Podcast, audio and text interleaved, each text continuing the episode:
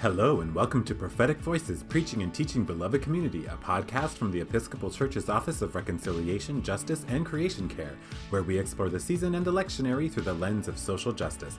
I'm your host, Reverend Shaneequa, Staff Officer for Racial Reconciliation, and I'm so glad you could join us.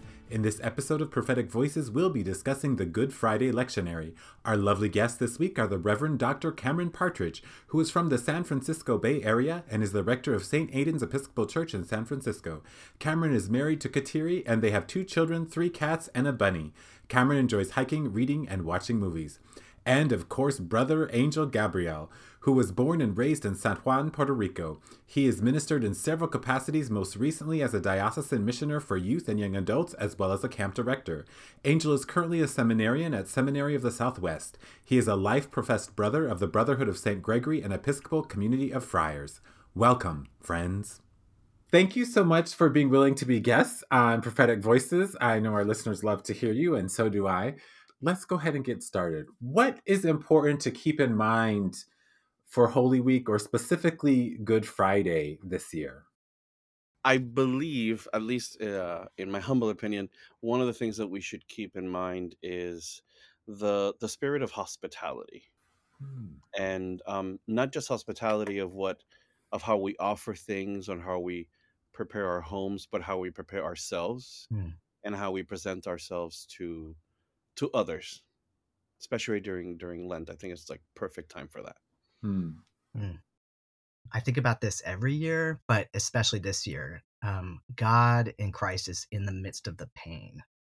Um, God is in solidarity with us in Jesus Christ in the midst of all the painful places of our own lives, of our particular communal lives, and in all the places of pain in the world. Mm. And there's so much of that in our world right now. So that sense of solidarity, presence, and compassion in the midst of the pain. Um, that's that's what I particularly want to bear in mind this year. I was thinking about like similar, but I was thinking about specific. You know, like you know our state passed the legislation that trans kids can't get health care anymore and and you know doctors would lose their license and could be jailed for for providing such health care and mm-hmm. some of mm-hmm. the just that stuff that's going on and how it feels like there's been a lot of loss maybe is how i put it yeah well i mean the the stuff that you just brought up i mean just this morning i was reading about utah and that um, there's new legislation around preventing um, access to restrooms. Um, I mean, this, mm. there's been so much for trans folks. Um, it's there's so much that's been around our country targeting trans people, uh, trans youth. It's it's been horrifying. So as a as an openly trans person, I read this stuff and it's it's very painful. And I think about the various ways we're impacted. So, yeah, that is a place of pain. And so on Good Friday, that's one example of a, of a place where um, Christ, in the midst of the pain, stands with us and not mm. outside or separate, but right there with us, not abandoning us to mm. ways that the world would abject us um, and is it is um, abjecting us, um, making us other, um, casting us out. Yeah. Hmm. Mm.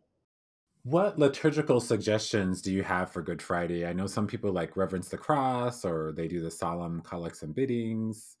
Um, do we do the reserved sacrament or do we not do the reserved sacrament? What are your thoughts about all that? I love communion. so um, I don't know if it's because of my my uh, um, Roman Catholic background or something. I don't know, but I I just think that um, the communion is such a it's, it's such a symbol that um that just transcend transcends anything we do and everything we do um and it kind of reminds us to stay together and have mm. a meal mm. together mm. doesn't matter how bad it is at the moment or how good it is or how much pain we might have we still sit down we still break bread we still share we still sit down around the table and I think that's just that's just lovely.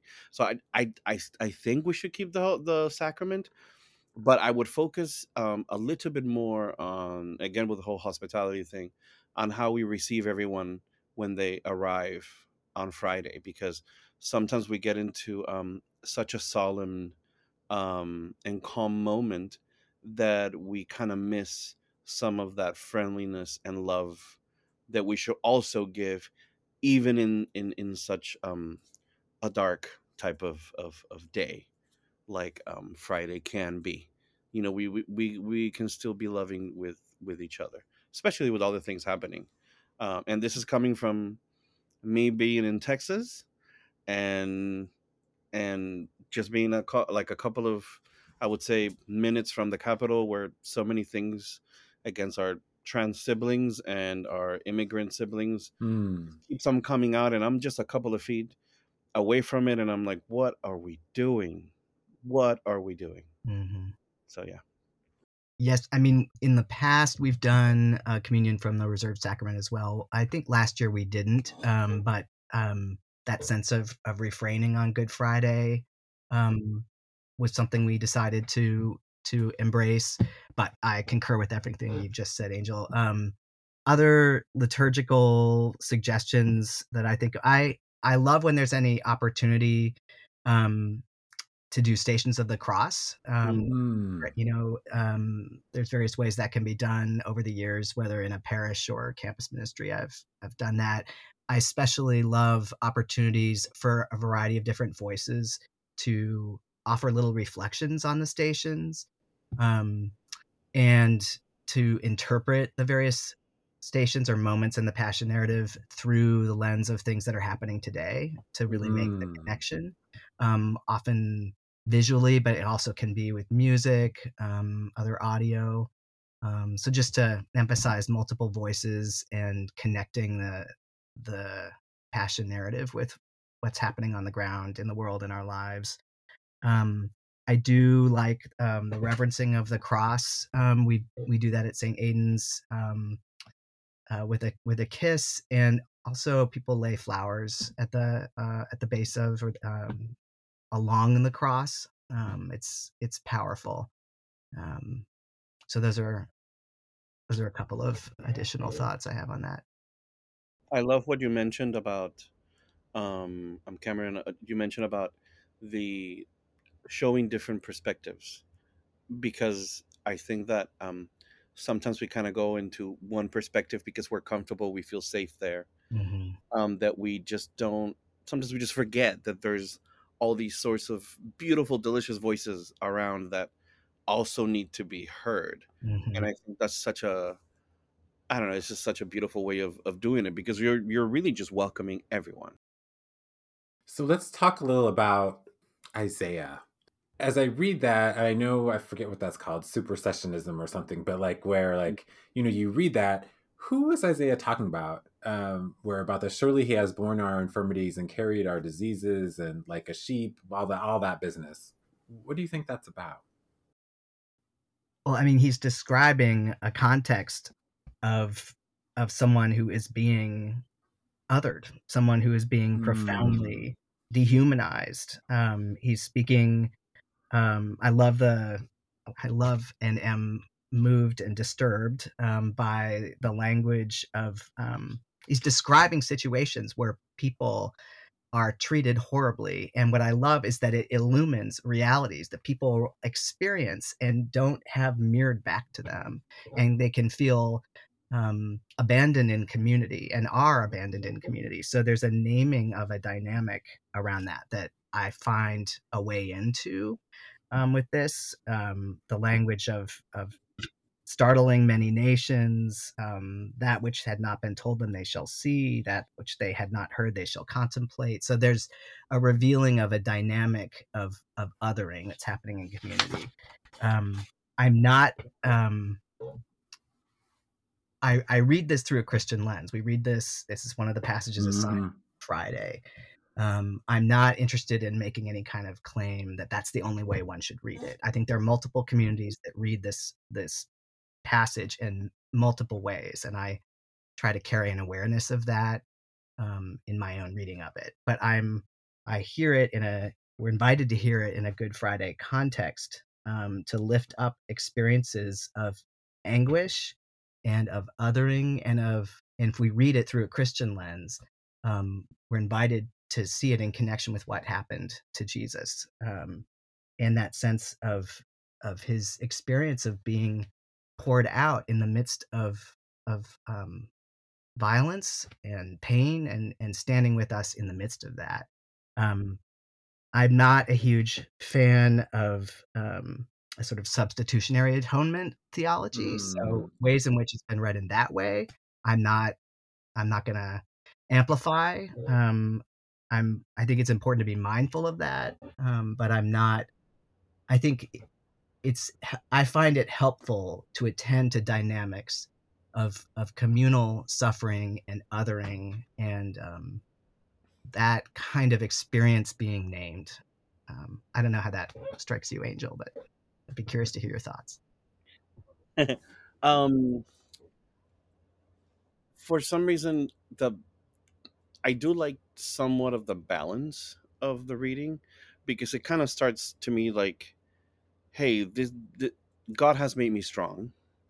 These are my strengths. These are the gifts that God has given me. And then at the end, it's I don't know. I I, I see it as quite powerful. Of if God is with me, then who's gonna go against me? hmm It's it's like I don't know. I just find it very very very balanced. But at the same time, there's so much pain in the middle of it. hmm and, and and we cannot forget that part and and one wonderful part about this reading to me is that you know friday is such a strong i mean i i take it so personal um and it's so painful that sometimes we we got to be reminded that we cannot just stay in that pain. Hmm uh, just because i mean and pain can sometimes be comfortable because um we know how it feels we we know what to do with it and sometimes what comes next we don't know what it is. Hmm so it just we, we just become that comfortable in that in that in that pain in that in that suffering but we know that we cannot stay there. We know that the story does not end there. Hmm it's it's it's really just one step a very important step a step that we need to pay attention to but you know tomorrow will be another uh, another day and hmm it almost follows the the the order of of the reading here's what god gives us oh my god this pain is terrible but hey tomorrow there's resurrection too mm-hmm. Hmm. Cameron, I love what you said about reading this as somebody who's been othered and who's experiencing pain. And I think a lot of us can identify with that. Who do you think our church or our society has been othering as of late or as of recently? I'm mindful of um, the the trans community, um, and there are trans folk, um, non-binary folk, two-spirit folk, lay and ordained, who the church has is is in the process of fully embracing. We've made important statements around non-discrimination and welcome, and we're not finished living into that. So uh, I know folks who have been othered um, by the church um, who are trans, non-binary, and two-spirit. Um, and that deeply troubles me and um, i very much want for us to fully do what we have set ourselves out to do in that regard i just saw i mean this i just saw the philadelphia 11 documentary um, Mm. and i know that's about um, uh, 50 years ago. Um, but I was especially struck by the story. Um, there's so much, but of um, Peter Beebe, who invited uh, two of the women to uh, celebrate Mhm. at congregation and lost uh, his ordination because of it. And I was in our conversation in my parish after we watched the film. We thought, "Oh my goodness, how could this have happened? Um, how might this be repaired?" Um, so there's a not there's so much stories of othering in in that film. There's so many. Uh, the women experienced othering um, before and after their ordination, and those who supported them also did in a variety of ways. Hmm.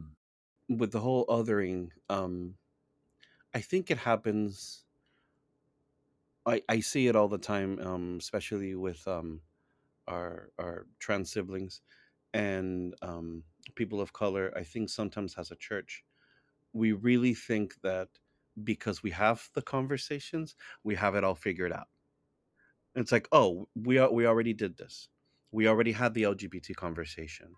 We already Mm. had the conversation about color. Oh, we have a course on this.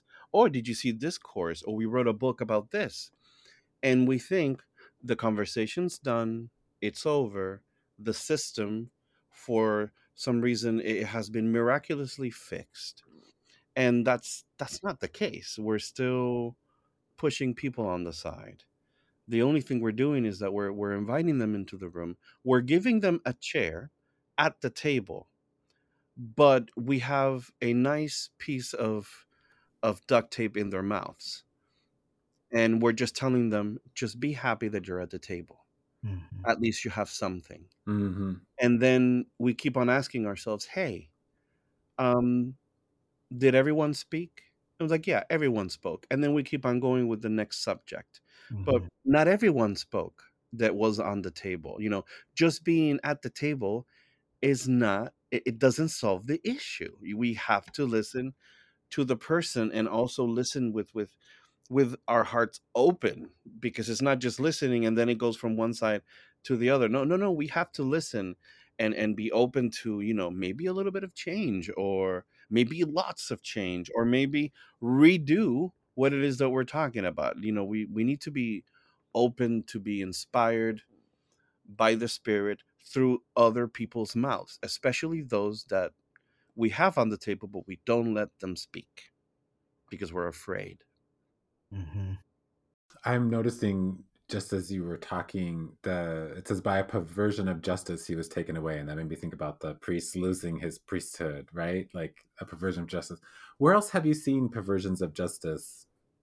Again with the um, table, with bringing someone to the table. When we bring someone in um, with a certain flavor and deliciousness that they bring into the mix, and we don't really pay attention to what they're saying, we are just satisfied that we, I don't know, check some box.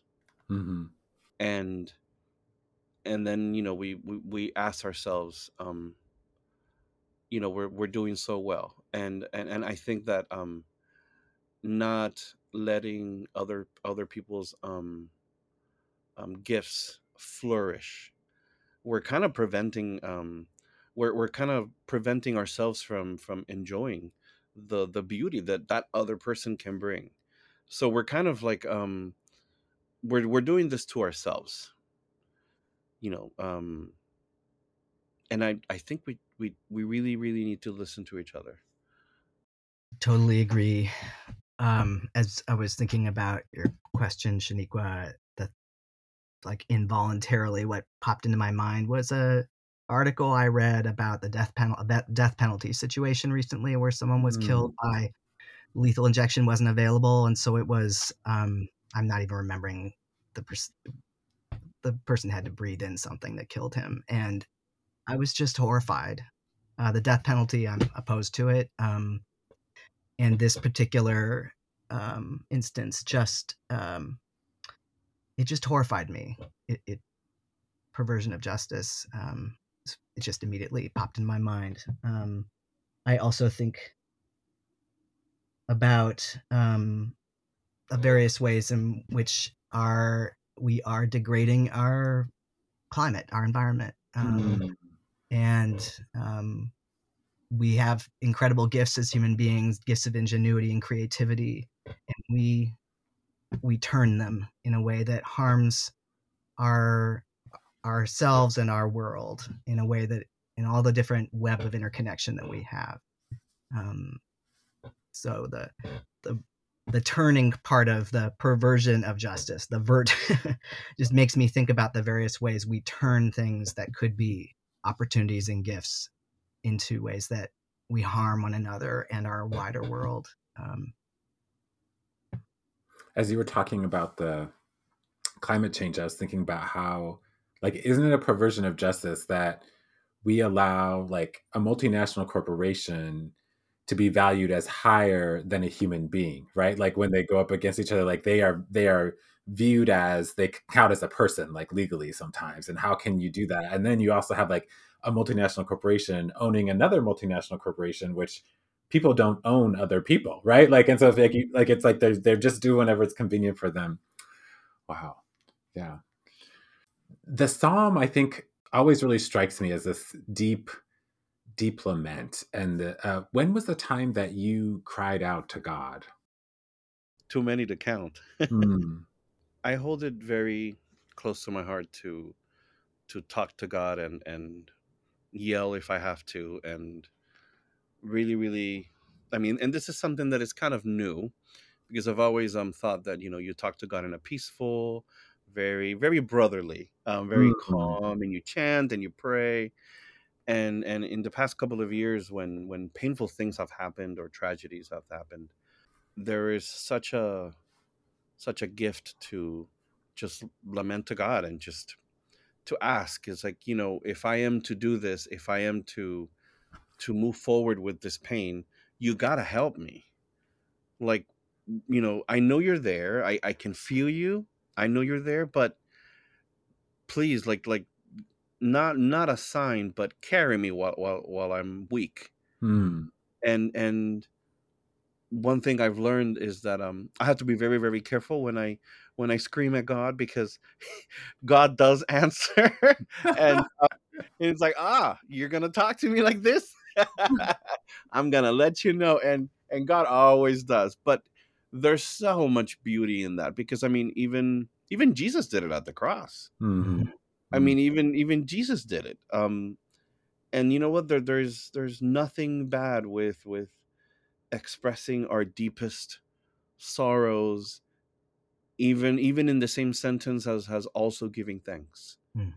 for for all that we have. I mean, it's I think it is all well balanced and it's and it's beautiful.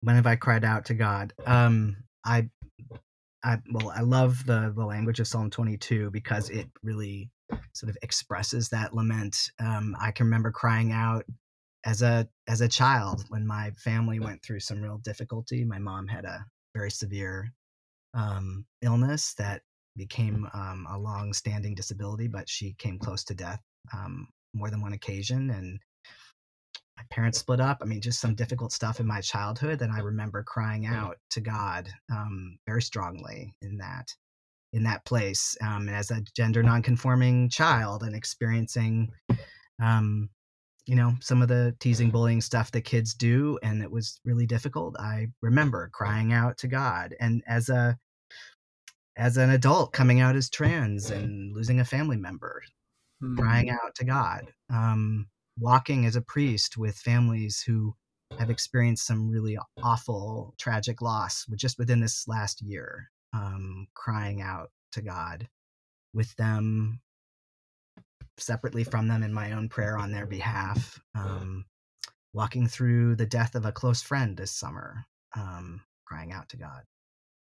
Um, I I feel I appreciate in that crying out that God joins my crying out to God, if that makes sense. That that's part of the Paschal mystery that is is opened up for us on Good Friday. That God is with us in solidarity in our most lonely, um, pained, painful moments, and takes on that pain with us, um, and is with us, and will not, in fact, abandon us, even as we ourselves can feel abandoned, and as Christ expressed that through intoning this psalm on the cross. Um, all of that somehow caught up, and I, I need that. You know, I need that as a human, and um, I try to open that up for folks um, in their whatever they're going through.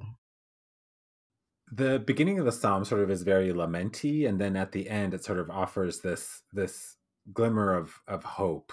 Mhm. Um, and as we think about preaching Good Friday, um, or you know Passion Sunday for that matter too, right?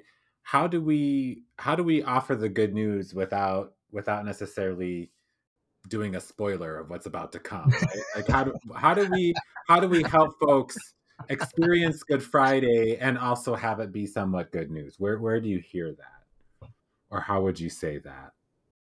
How about giving them permission to lament Hmm. and also giving them the permission to hope?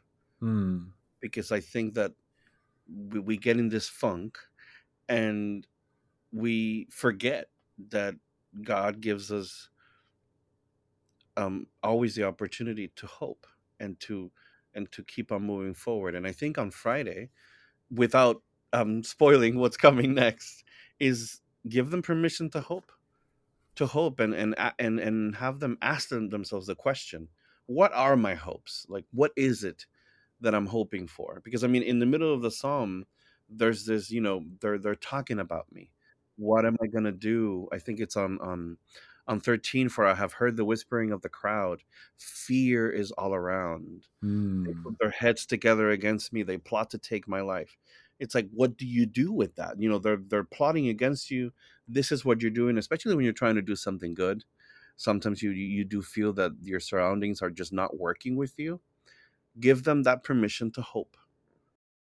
Yes totally totally concur. Um that sense of hopeful container. Mm-hmm. Um, I think, yeah, I love the way you phrase that as like not giving the spoiler, although we all have the spoiler. Right, um, right, right. Everybody knows what's coming. but I also kind of hear in your question, um, a not also uh, like a, a, desire to not rush to resurrection prematurely, right? right? Like right. we need Good Friday to mm-hmm. bring us into the depth of the Paschal mystery, and that's that that's the container that is ultimately a hopeful container. And part of the hope is of that solidarity of God joining with us in struggle and pain and an invitation to sit with it, knowing that God is with us and God is bringing new life out of it. But it, but we don't have to jump to the new life yet. We know that that's there and that's coming, but we can sit in the midst of the pain and be accompanied in it.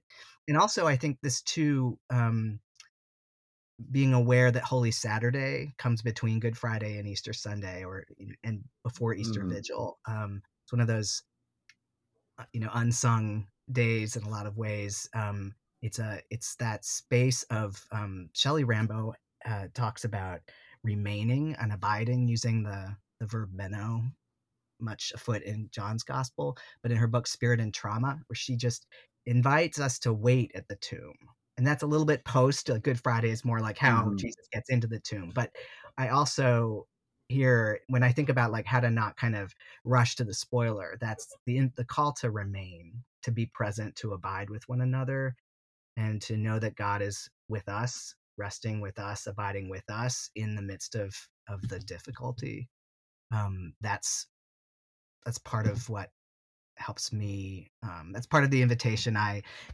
offer to myself and that I try to to share with others on on the day as well. Not rushing through it, but abiding with with it. I was thinking about this and like for those of you who know like Harry Potter, uh, like I learned mm-hmm. in CPE that I'm a Hufflepuff. Like you know in CPE, someone like I'll go and the person's like I've got this horrible diagnosis, and I like tell a joke and try and make them laugh and then think everything's fine. Well, as soon as I leave the room, they're still going to have this diagnosis, right? Yeah. And so uh, sometimes it's not about necessarily turning them up, but giving them permission to be in this lament or be in this sorrow. Mm-hmm. And I think this day is like one of the few times, like maybe this Passion Sunday, Ash Wednesday, and if you do Blue Christmas service, right? Those are like the few times that folks who are really grieving have a space that's for them. And it doesn't say, oh, we're all happy clapping. If you're not, then you're whatever. Um, and that might be good news for those folks who are in that like experience going through something right? Mm-hmm. and that that made me think about about that. And maybe the good news is that there is a space for you if you if you are grieving or there's a space for you um to to to think about it. Or like those times like you know you just broke up with someone and mm-hmm. you know you don't want to just get over it. You have to you know it takes two weeks and five gallons of ice cream and whatever else you might have to do you know what i like self-care as you go through it um, let me move on to the gospel.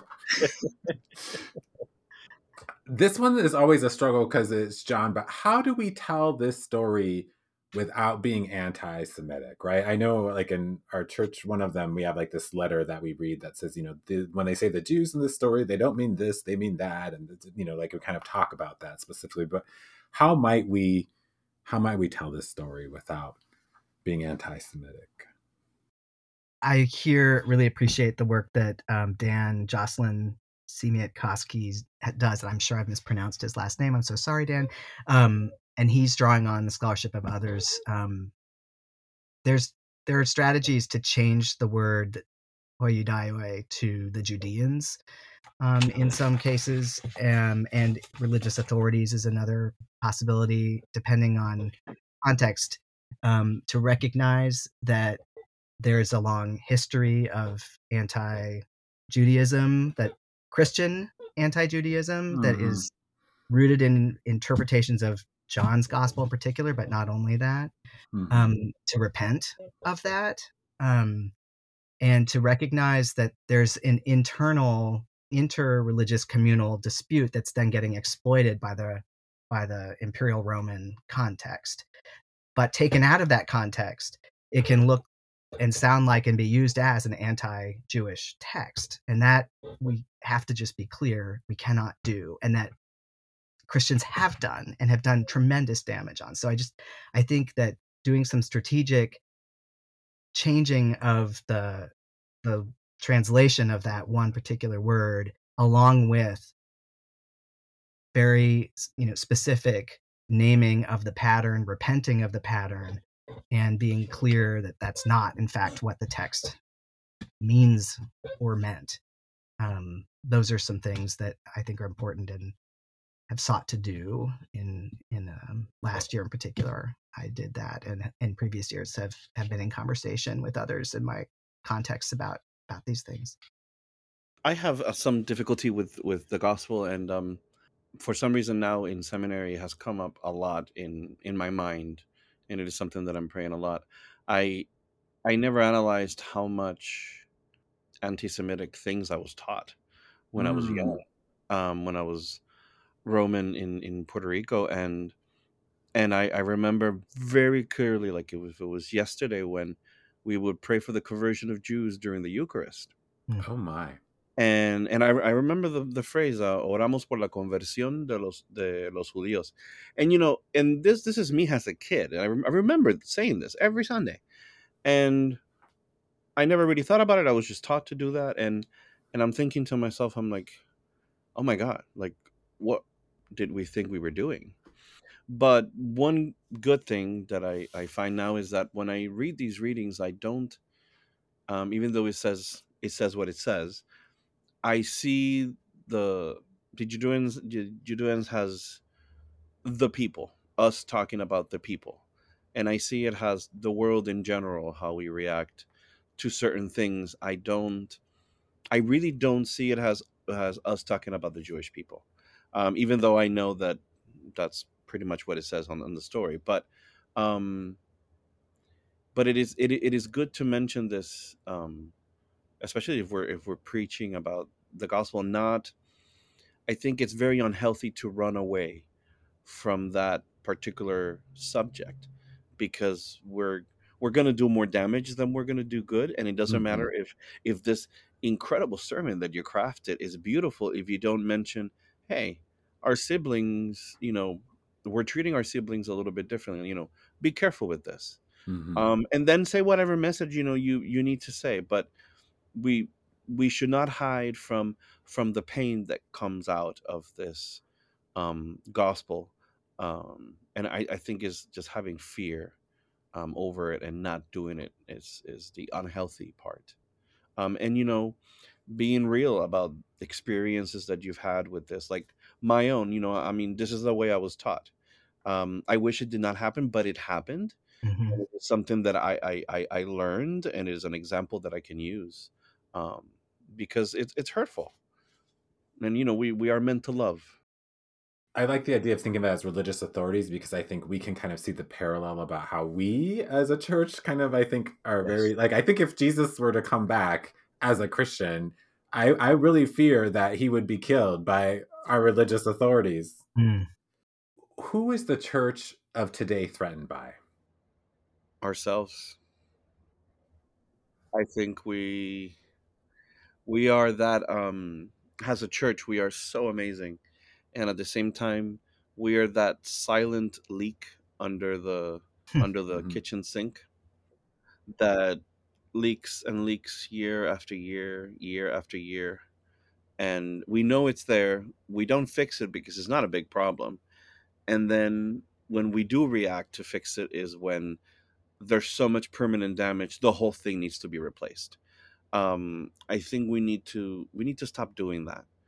We need to i mean as a church we really need to when we see even a hint of a leak we do something about it immediately. Why? Because we we're hurting people. We need to not hmm how can we stop this? No no no no no. Stop the pain right now. Stop whatever it is that you're doing. Stop it. And then let's start over because if we're hurting someone if we're hurting ourselves it is worth stopping so we can stop the pain Yeah, I mean, I think the church is uh, threatened by those who would hold up who hold up the mirror to our shortcomings, um, those who um, call us to account for the ways we've fallen short. Um, Mm. I think the church is threatened by decline and by decline narrative, um, and afraid about how to address it adequately in ways that are not seeking to just shore up the ways we have been, but um, embrace the process of our transformation into what God would call us to be, to become. That's very threatening, um, and and there's lots of talking heads talking about that and think pieces all around, and I haven't got the answer on it, but I I think we're deeply threatened by it, and we're being called into very deep transformation, and we do have to engage it. I was thinking about like uh, you know if we think not just the Episcopal Church but like the church as whole. I was thinking about like the church is really threatened by non-binary thinking or thinking that's not like black and white, right? Like if we were to say this might not be the only thing because I think they either want to be like this is a sin or it's not a sin, and like could it really be about like what what what you were doing in which context it was, right? Like is Mm, stealing food okay if you're starving, but if you Mm. just want a candy bar and you're doing it from like a mom and pop shop, is that different than you know what I mean? Like I mhm, that kind of thinking. I think the other thing I was thinking about was like I feel like the church is also threatened by the truth in some ways. Like I've mhm, it's it's skewed so much, you know, that people there's people who think that Jesus was an American or white or you know whatever. It's like if we when we mhm. point that out, like oh, you know, or whatever, whatever. And maybe it's threatened also by us reminding them that the gospel is political, right? I hear all these people like, don't bring politics, but I'm like, Jesus died because he was taking the church to the people Mhm. out in the public square, and that is why he was killed. Yeah, yeah. I mean, if I could just go when you were just talking about um, non-binary thinking, I think the church is threatened by liminality of various Mm. various sorts. Yeah, yeah. And um, it takes me back to what I was thinking about earlier in terms of Holy Saturday, and that um, that way of kind of holding the Paschal mystery. That um because we live in this in between place, like Christ has died, Christ is risen, Christ will come again. Yes, accomplished, but we live in this in between place. We receive that mystery, and it isn't simply a black and white death, new life. There's this in between place where we are located, where we're experiencing both. And I wonder if the church is not sure how to articulate that, or might even in some way be threatened by that. I, I, that may be a weird thing to say, but in the in the context of the decline narrative, I often hear it. We're we're in the if, if we're in experiencing death, then we know what comes next, and that's new life. And I completely agree. And also, there's this you can't just instrumentalize new life to look like the thing that you want to look shored up and protected and um, shiny and new and triumphal. Um, I think it's there's something in between and liminal where new life is emerging that we might not be able to recognize fully, and I think that can be kind of threatening. It, it, Mhm. I don't know if I'm making sense, but that's what's coming to mind. And So here's kind of another similar question where I'm kind of asking us to take it into now, but who or what have we as a church or as a society given over to Pilate for crucifixion? I mean, I think that over and over again, we've given over people, communities who've held up the mirror to show us things we don't want to see. Mm-hmm. Um, Mm-hmm. and sometimes we've been able to go back and recognize that and try to take stock and to be to seek repair and sometimes we haven't yet done that but that's my my fundamental reaction is that we we have a, attended to um, hand over those who threaten our security or power, Mhm. um, stability. I think that we, in the process of doing that, what Cameron just said, we also, as a church, we've we give up ourselves to Pilate because to to defend the structure and to leave it as is. Because we're we're so afraid of whatever change can come from those that are holding the mirror like Cameron says to us.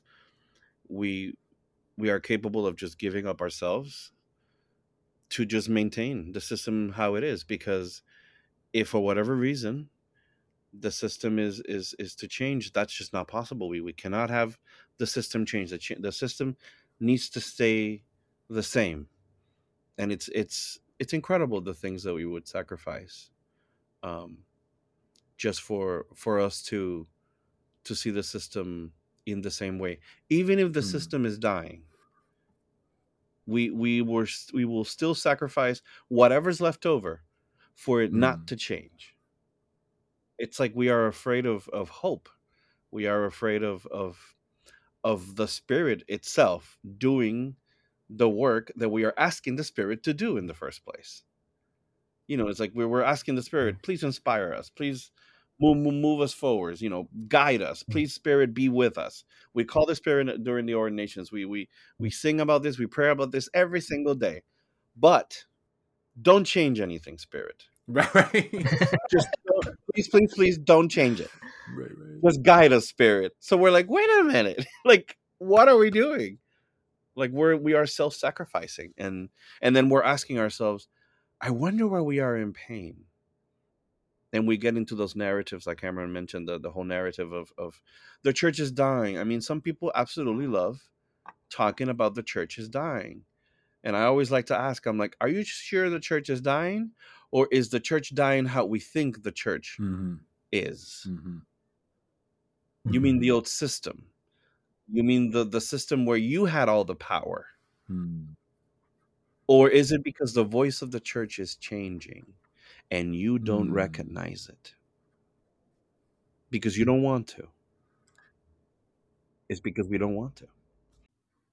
I was thinking about like Title IV and all the things that have been kind of brought up, and I think sometimes we hand over, like we hand over Title IV to Pilate to kind of say, "Oh, now you deal with this." When I mean, I think there's other ways of doing like that's an ecclesiastical solution, but there's also legal solutions. Like if somebody's done something wrong, you know, if somebody punches me in the face, I'm going to call the police and file up charges for assault, right? Like I, I could also do Title IV, but it's not meant to be a substitution for the other, right? And also where is God and where is the spirit in Title IV? Mm. You know, how how is it that we're treating like one thing I hear a lot about Title IV is um is you know, doesn't matter what side of Title IV you are, you will come out with incredible wounds. And I've always asked myself, but why is why is that? What is it that we are missing? Is are, did we take the spirit out of Title IV? Like what's what's the point of what we're doing with Title IV? You know, has has has a church sometimes we we we like to play the um we're also a business card and and and sometimes we like to play well we are a church but it, it's just like wait a minute. What which which one is it? What what are we doing? Are we are, are we the church with a business aspect or are we a business with a church aspect? Ooh. it's like okay so that all depends. You choose one section or the other depending on where your power lies hmm but no no no no no at the end of the day is it's god's church and we need to remind ourselves of that So I've always wondered about the crucifixion and like who is ultimately responsible? Like are we are all of the people who were present there responsible as bystanders? Is it is Pilate responsible for Jesus's death? Is God because God knew what was going to happen and sent Jesus and Jesus is God is is God responsible? Is it Judas for betraying Jesus? Is it Rome? I mean, I think there's multiple answers to this question that I consider to be simultaneously true. Um, I think that um, there's the you know when you know we when we do the passion narratives if we do them in our congregations where there's the crucify him crucify him and multiple like we join in saying that that's mm-hmm. to name complicity in um, our own complicity in um, systems that that crucify um, and that's not going to look the same for everybody. People have different experiences. They may have been crucified by systems um, so it's not to assume the same positionality in that but to acknowledge connectedness to systems that oppress and in the case of of jesus oppressed him to death and so judas is responsible as well i mean there's like multiple parties that do mm. um and it, you know it, jesus as fully human and fully divine um takes uh, you know this is part of what's good news to me about good fridays takes on you know is is present in the midst of a system that is horrific human human brokenness and it's you know on full display and is in solidarity with those who are broken by our broken system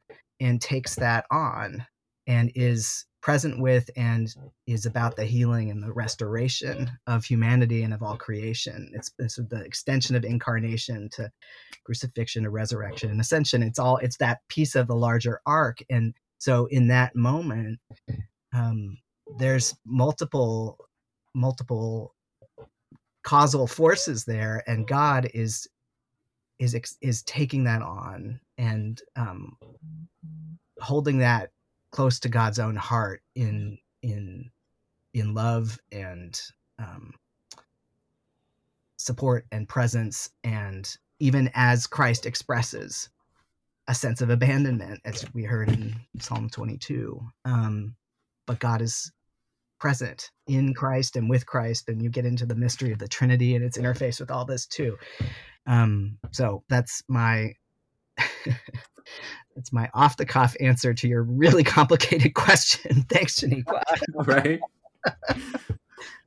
I think um, that's a very, very incredible question to ask. Um, I believe that, at least when I read the story, everyone in the story but Jesus has has a part in the mm-hmm. responsibility of what happened. Um, because every single, I, I believe, every single character I don't know, and maybe this sounds kind of cruel, but I think every single character but Jesus could have done a little bit more. Hmm.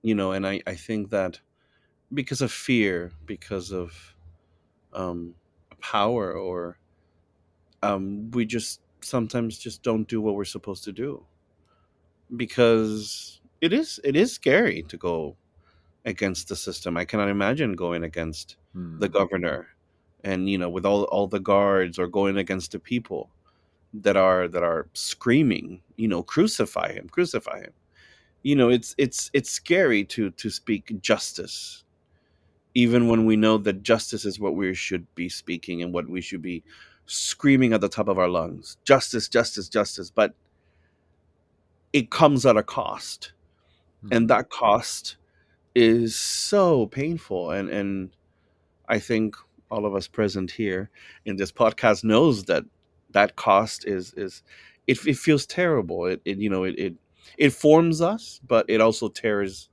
tears us um, a, a bit hmm. and and i get it you know but i think i think everyone had a little bit to to a part to play in the in, in, in the story. And the fact of the matter is is that we can always do better. And we should always do better. And at that moment when you think oh wow i did good you really should sit, sit down with yourself and say okay yes i did good but i wonder how i could do better. In my former life as an epidemiologist when we talk about cancer we often talk about mm. causal pies. That's what i think of when i ask this question is like like is cancer caused by you know purely biology or environmental or you know all these different pieces diet you know or whatever and so there's like these causal pies that kind of can make you know if you get the whole pie unfortunately then you mm-hmm. get the cancer but like it could be some of different and some slices might be bigger than others but it made me think that there's all kind of there's enough slices in this jesus crucifixion mm-hmm. Jesus, uh, you know, it said he was laid to rest in a tomb with myrrh and aloes. And Mm. I think um, I know in some of the tribal communities that I've been, they actually will go and actually in Jewish culture too, um, they go and they actually wash the body and they're it's like intimately involved in that process. Um, I know in the, the natives, some of them they'll do that too. They they go in and um, the funeral directors, if they're new, have to get a little used to the families coming in with their cedar water to go do that. Um, but I feel like in society as a whole, we're so removed from this death and dying process and try and sterilize it so much. How do you think that impacts our understanding of this story or even our understanding of death and life? Mm. So I hear a call in this question you've articulated a call to attend to contexts of death and to um, to one's own mortality as well. How do we how do we accompany one another in contexts of death?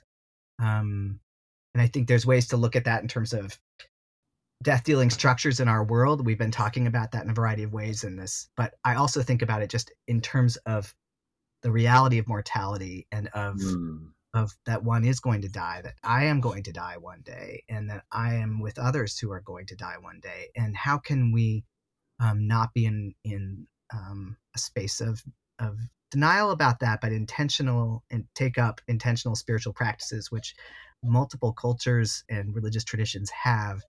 Um, in my own context at St. Aidan's, there's a wonderful group of folks who um, came together and said, We really want to talk about this. We want to be intentional. It's called the End of Life Ministry, ELM, the ELM Committee. And they, we've done a series of um, presentations around decisions around end of life. Um, what does, you know, not only does what does one want to have at one's funeral, but what kinds of decisions around um, burial, cremation, water cremation, um, how do we want to accompany one another around processes of dying um, just seeking to break through cultural forces in our context that that are really quite death denying and instead to turn and um, be present in the in the reality of mortality and support one another in being intentional about that for ourselves and for our communities our families um, so that the invitation to be present in the in the midst of death i hear that in this moment in the story um, and i'm i'm thinking even of of being with my friend ian this summer um, Mm. Mhm. um, he knew he was dying and there was a group of us who were with him um, as that happened and um, and one of our number was with him after he had died and when he was cremated and that was a very powerful um, experience for that person. And i just um, it was such a sorrowful experience to lose him. It's hard to put into words but it was such a powerful privilege to walk with others um, uh, as we together walked with him and were able to surround him with love not in any denial but very full understanding of what was happening and um, release him to god. I love how you, um, how when you talk about the story has much pain has this must have caused you. You talk about it with so much love. Mm, Uh, it's like there's like love bursting completely out of Mm. every word that you're saying while mm, you're describing this experience, and I Mm. I I absolutely love that because um there's just no nothing better than than being loved by by the people that are around you. It's just such, such a beautiful thing, and, and it's it's su- such a gift that that they took with them as well. I think I think we do take that love with us. Um, maybe nothing else, but we definitely take the love with us. Um, and it, it's interesting because like sometimes we see death has that that little character, that drawing of of the skeleton with with Mm. with the cape, and we kind of say, you know, that's death. And and um, there's one interesting um, talking about Harry Potter when they're showing the the Deathly Hallows. I think it is at the end of the story of the Deathly Hallows. It says something about death came has a friend. Hmm. or or like like like a friend and that kind of stayed with me because death is just i mean it's it's it, it's a part of us and Mhm. i have always questioned my myself and maybe as a as a future priest that funerals to me have always been it's probably one of my favorite services to attend. And it's not because the person's it's gone. Hmm that causes me incredible Right. uh, sadness and pain. But it is such an honor to be there for those that were even closer to that person. Hmm i mean there's just no bigger honor than to sit right next to someone that you know they're going through the most incredible pain in their lives and you're just literally just sitting there in the ministry of presence. You're probably not saying a word or nothing. You're probably holding the person's hand but you're just there.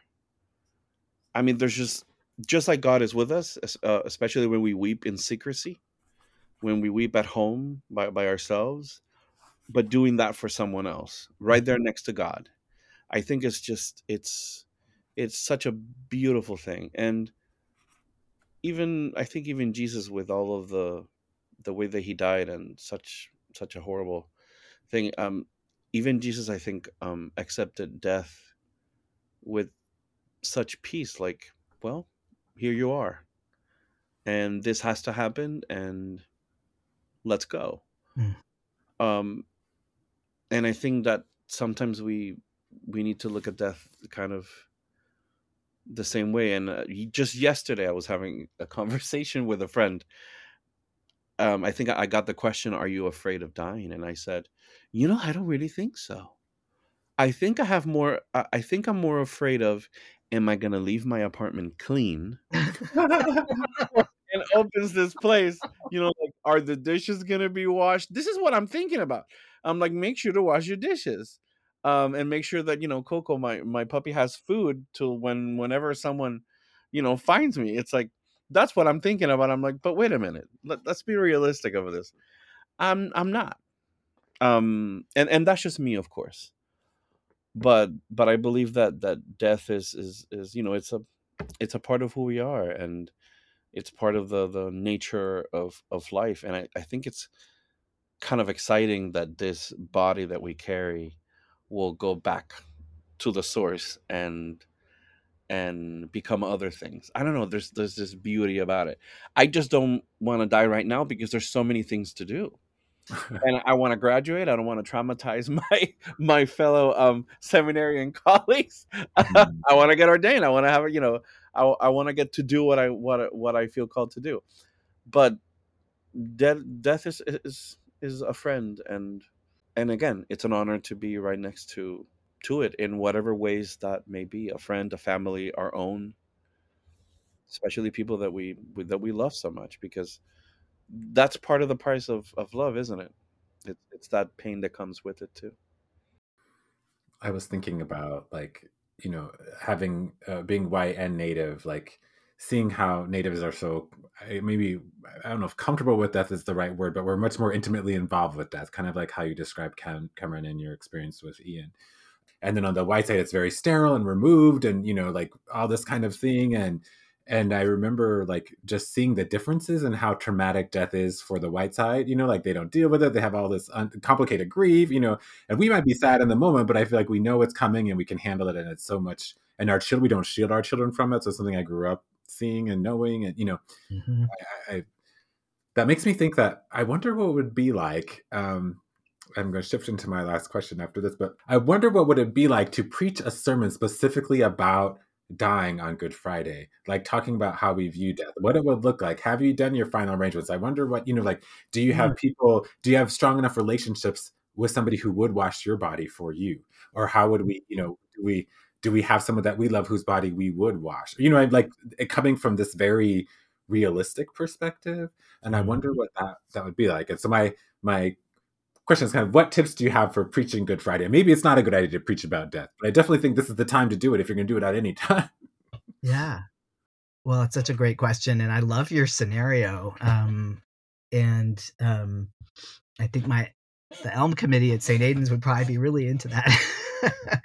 um, but tips for preaching on Good Friday: um, connecting connecting the story. There's so many stories that that the readings give us on Good Friday, um, but they, as you were saying earlier, really um, name contexts of loss, suffering, death, burial, um, and so preaching that connects those contexts to our lived experience, the things that we may be suffering or be afraid of suffering, um, telling, inviting storytelling, um, connecting, as I said, around the, especially the Stations of the Cross lends itself especially well to this, but, mm-hmm. but preaching um, in a way that activates these stories visually. Um, there's so many different approaches. I think that preaching about about um, one's death and what we've done, what the, the idea that Sh- Shaneequa mentioned, I think that's fabulous.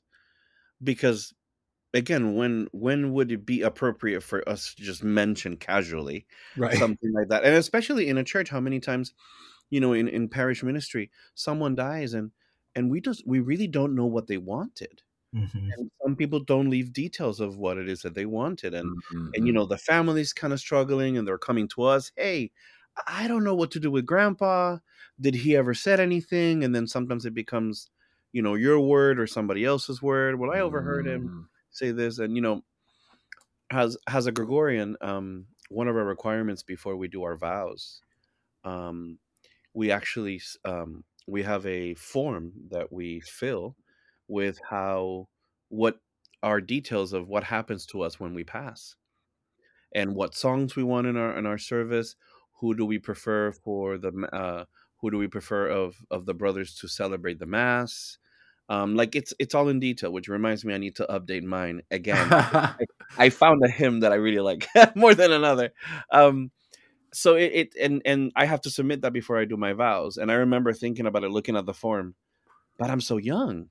And at the time, I think I was like 29, and I I'm like, but wait a minute, death can come at any time, and if I can make that a bit easier for those that I love and those mm. that love me, then let's do it. So I think preaching about it on on Friday has has um has us telling almost our own story together with with Christ's pain and suffering.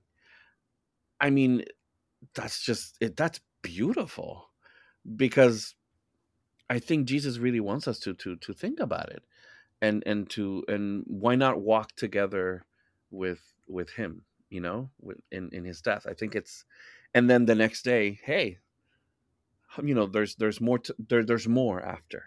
Mm-hmm. i think there's there's a, a I think it's hopeful. I think it's it's beautiful. It's helpful. I think it's healthy um for for the for them to have an example like that to maybe even start that conversation with their own family members. Well and to look at death has has something that will happen and and but it shouldn't be as difficult as it is when you know some things are just not really prepared. And like I, I myself i'm very comfortable because i'm surrounded by people that love me.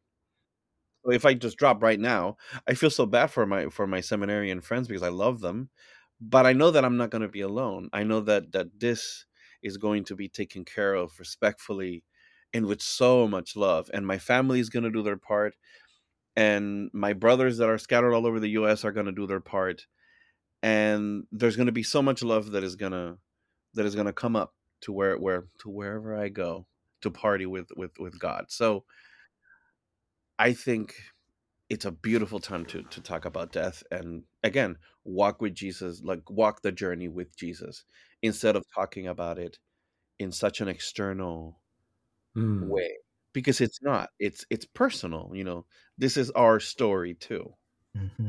So let's walk together with it. Hmm. Thank you so much for being willing to be guests on the podcast and share your wisdom and stories. It was it was great having you and I know our listeners will enjoy it also. Thank you. This was fun. Thank you so much for the invitation. Great to be with you both. If you want to learn more about Beloved Community, visit episcopalchurch.org forward slash beloved hyphen community. Thanks to our guests, Cameron and Angel. Thanks also to our production team, especially Chris and Asma. If you've been moved today, please rate, review, and of course, share our podcast. Until next time, let your light shine.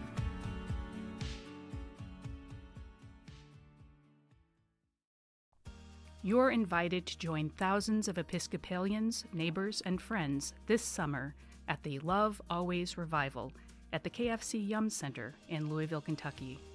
On Saturday, June 22nd, get immersed in inspiring worship and community, deepen your love for God, kick off the 81st General Convention, and extend a warm welcome to folks discovering the Episcopal Church. The revival is free to attend, so bring your friends. If you're from a neighboring diocese, check in with your diocesan revival champion to find out about group travel options. You can find more information along with registration at iam.ec slash lovealways.